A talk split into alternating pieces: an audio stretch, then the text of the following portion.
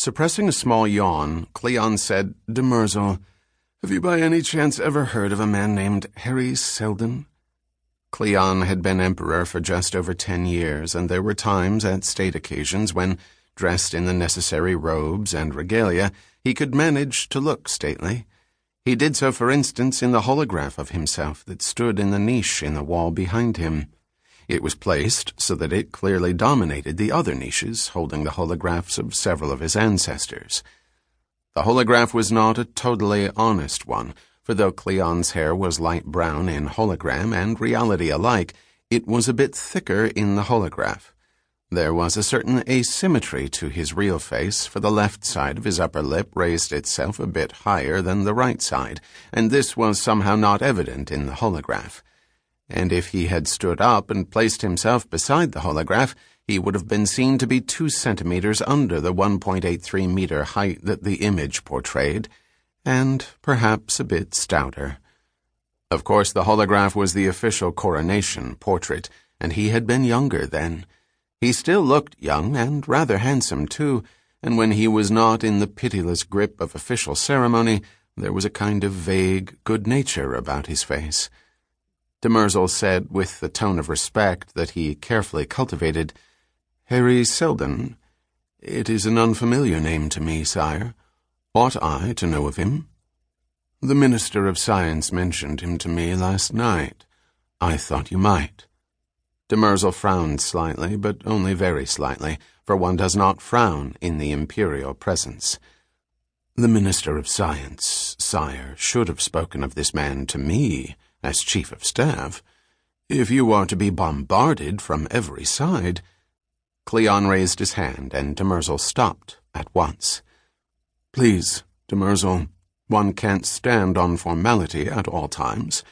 When I passed the minister at last night's reception and exchanged a few words with him, he bubbled over.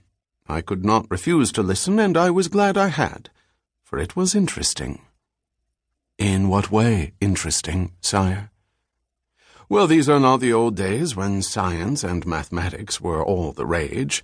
That sort of thing seems to have died down somehow, perhaps because all the discoveries have been made, don't you think? Apparently, however, interesting things can still happen.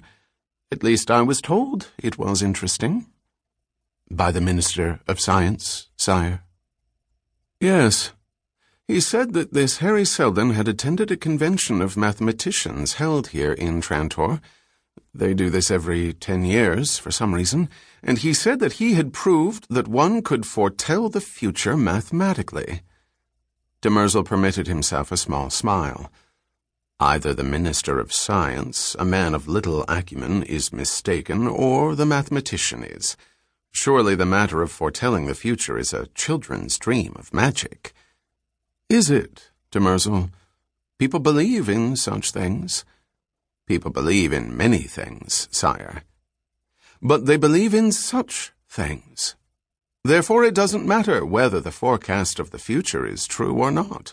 If a mathematician should predict a long and happy reign for me, a time of peace and prosperity for the empire, would that not be well?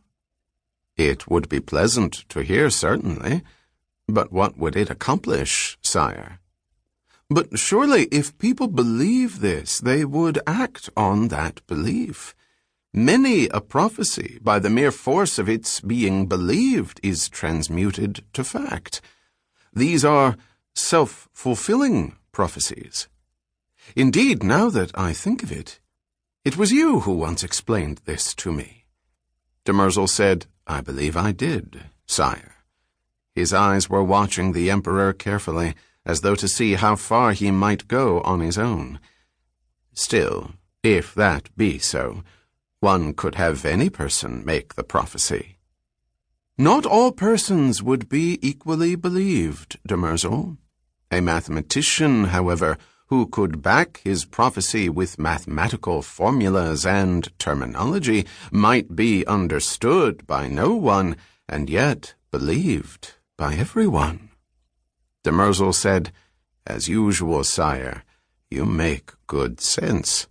We live in troubled times, and it would be worthwhile to calm them in a way that would require neither money nor military effort, which in recent history have done little good and much harm."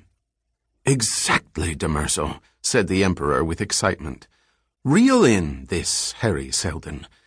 You tell me you have your strings stretching to every part of this turbulent world, even where my forces dare not go. Pull on one of those strings, then, and bring in this mathematician. Let me see him." "I will do so, sire," said Demerzel, who had already located Seldon, and who made a mental note to commend the Minister of Science for a job well done.